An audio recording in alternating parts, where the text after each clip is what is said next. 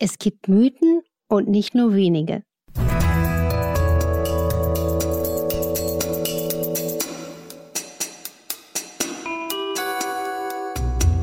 Dr. Anne Fleck, Gesundheit und Ernährung mit Brigitte.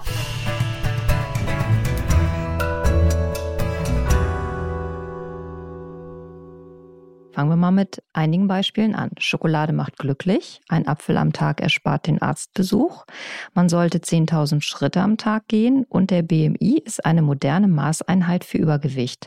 Habt ihr alles schon gehört? Hm, genau, wir auch. Mhm. Vieles davon sind echte Glaubenssätze geworden und ebenso ist vieles davon einfach Blödsinn. Wir räumen heute auf mit den falschen Annahmen, filtern aber auch die guten raus, die wir dann feiern und legen jetzt los. Wir legen los und wir, das bin ich, Dr. Anne Fleck, genannt Doc Fleck.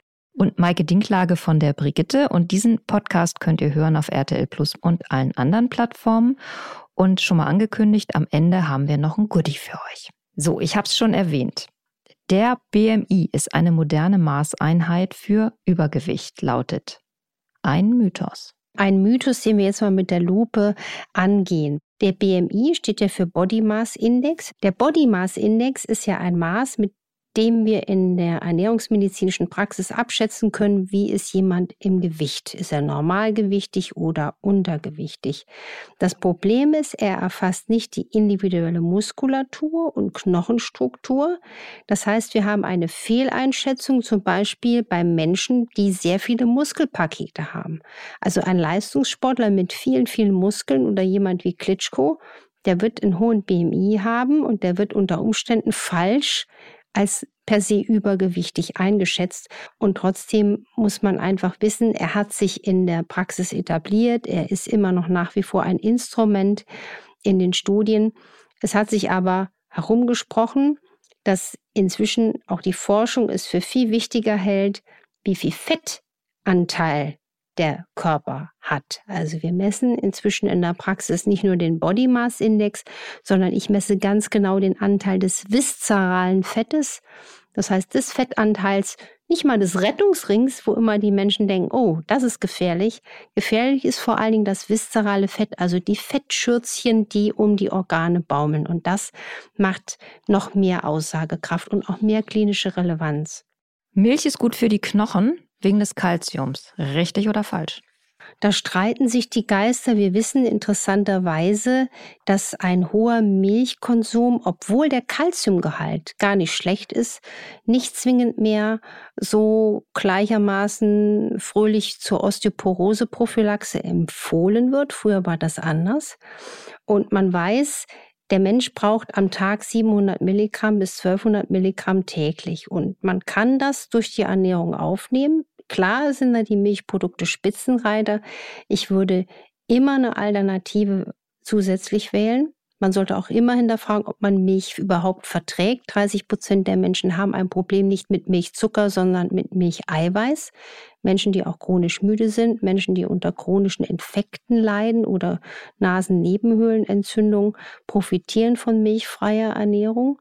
Ja, in der TCM, traditionell chinesische Medizin, geht Milch als verschleimendes Lebensmittel. Und noch besser finde ich die Kalziumzufuhr über grüne Gemüse abzudecken, Blattspinat, Grünkohl, Fenchel, Brokkoli. Also dieser ungeeignete Spruch, die Milch macht's, kann man so nicht mehr ganz gelten lassen. Und sie bietet sich zwar als natürlicher Kalziumlieferant nach wie vor an. Quark enthält zum Beispiel auch schwefelhaltige Aminosäuren wie Cystein, die bringen ein Algenöl perfekt in den Körper. Also du siehst, es ist nie einfach.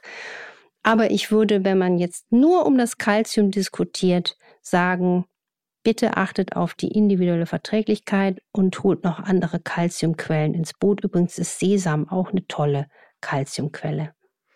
In Hafermilch ist ja doch nur Wasser und nichts Gesundes. Übrigens sagt man Hafermilch, fällt mir gerade ein, gar nicht mehr Hafermilch nennen. Nee, ein Haferdrink. Drink, ja, damit man nicht äh, irregeführt wird. Also während man ja bei Kuhmilch genau weiß, was drin ist, finde ich, muss man bei diesen Pflanzentrinks ganz genau hinschauen. Vor allen Dingen auf die Packung.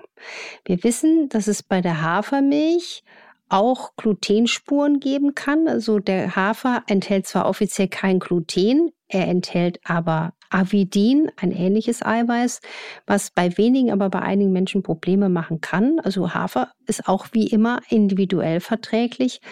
Und deswegen, wer ein Problem mit Gluten hat, dem würde ich auch wahrscheinlich die glutenfreie eher mal empfehlen. Wichtig ist, dass man beim Etikett von jeglicher Art von Pflanzentrinks schaut, dass da keine Zusatzstoffe drin sind. Das ist nämlich leider oft der Fall. Es gibt positive Hinweise für Hafermilch. Also sie hat eine gute Wirkung auf den Cholesterinspiegel durch den Hafer. Wir haben eine Zufuhr von Zink. Das ist also gut auch für Nägel, Haare, zur Stärkung auch des Immunsystems. Man muss aber wissen, auch, dass der Hafer an sich einen stärkeren Blutzuckerreiz macht. Also die Hafermilch hat zum Beispiel mehr Blutzuckerreiz als eine Mandelmilch. Was ich aber charmant bei einem Hafertrink finde, ist, dass der Haferanbau weniger Wasser verbraucht als zum Beispiel Reiz und wir haben weniger Pestizide. Im, im, am Start. Das macht den Hafer als Hafertrink für viele auch noch sympathischer. Ein anderer Mythos lautet, grüner Tee hilft beim Abnehmen. Also beim Abnehmen hilft wirklich vor allen Dingen sich viel mehr bewegen, gut schlafen und individuell passend essen und auch regelmäßig essen. Nicht Kalorien zählen, das ist ein super Mythos. Grüner Tee kann insofern helfen, dass er natürlich eine große Aktivität hat der Antientzündung. Aber ob nun grüner Tee wirklich den Stoffwechsel so ankurbelt, das ist sehr, sehr umstritten. Es gibt einige Hinweise, andere Studien sagen, darauf gibt es keine Hinweise. Ich bin inzwischen, das hat sich geändert im Laufe der Jahre, ein Fan von grünem Tee geworden. Inzwischen schmeckt er mir mache ich mal ein bisschen Habermilch oder sowas rein, weil sonst ist er mir doch ein bisschen ein Hauch noch fremd. Er ist einfach ein, ein großartiger Lieferant an antientzündlichen sekundären Pflanzenstoffen, die grundsätzlich gegen so viele Krankheiten unterstützend positiv wirken. Besonders erwähnenswert sind ja die sogenannten Katechine. Das sind diese Bitterstoffe aus Pflanzen und die machen ja auch 30 bis 40 Prozent der Blattmasse aus. Also ich würde den trinken, nicht um die Kilos schmelzen zu lassen, sondern um gesund zu bleiben. Was man ja auch sehr häufig hört, ist, in den Wechseljahren helfen Sojaprodukte. Was hältst du davon? Also da gibt es ja auch viele, viele Daten. Also man muss sagen, es ist noch nicht gänzlich bewiesen, dass allein die sojabetonte Ernährung von den Asiatinnen die Ursache ist, warum die Wechseljahrsymptome weniger ausgeprägt sind in Asien. Das belegt nämlich auch einige der Studien. Aber man weiß, dass die Einnahme von Isoflamonen aus Soja zum Beispiel Hitzewallungen reduziert um 30 bis 50 Prozent. Man muss Folgendes sagen, wenn man den Zusammenhang nochmal verdichtet. Die Verwendung von Sojaprodukten im Rahmen einer normalen Ernährung sollte man so auf 100 bis 200 Gramm pro Woche beschränken und gesundheitlich effektiv und besonders empfehlenswert sind fermentierte Sojaprodukte. Ja? Also Studienlage ist schon so, dass vor allen Dingen die Hitzewallungen und Isoflavone aus Sojaprodukten da ihre Berechtigung haben.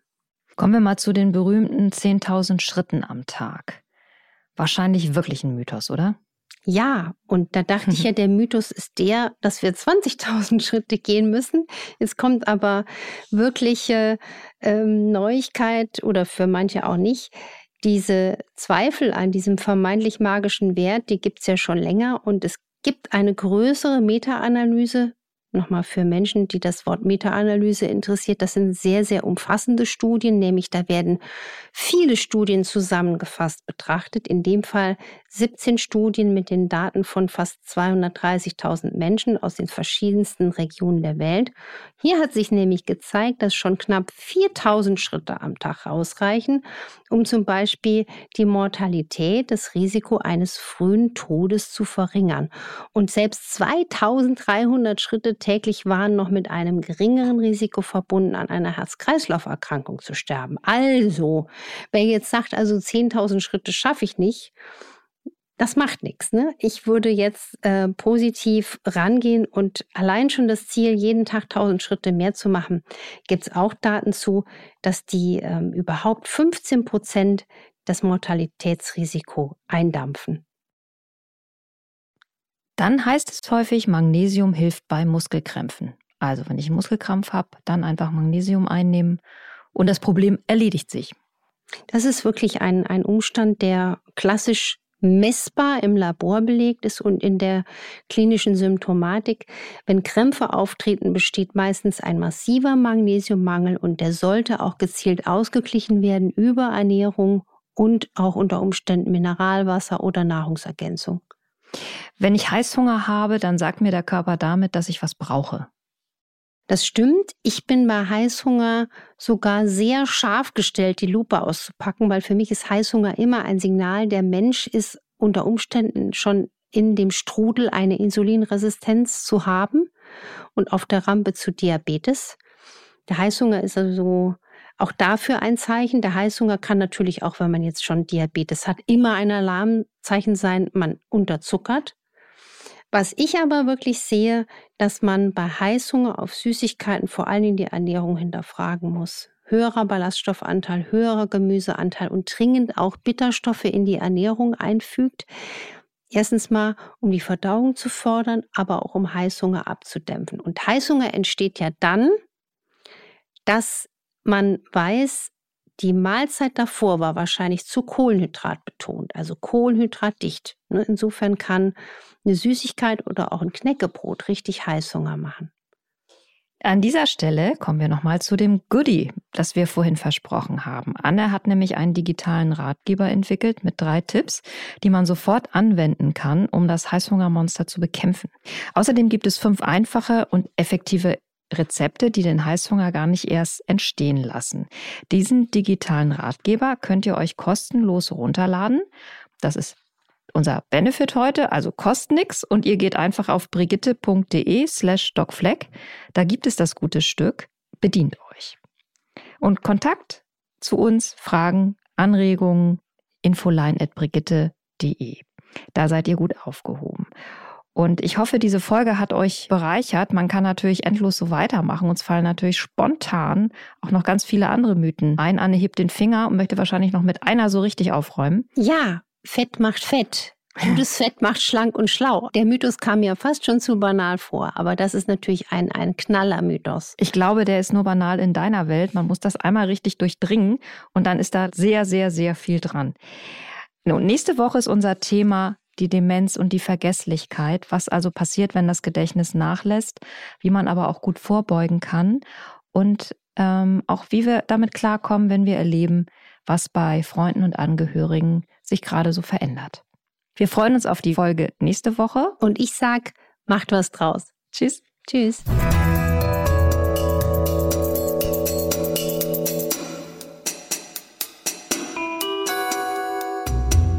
Dr. Anne Fleck, Gesundheit und Ernährung mit Brigitte.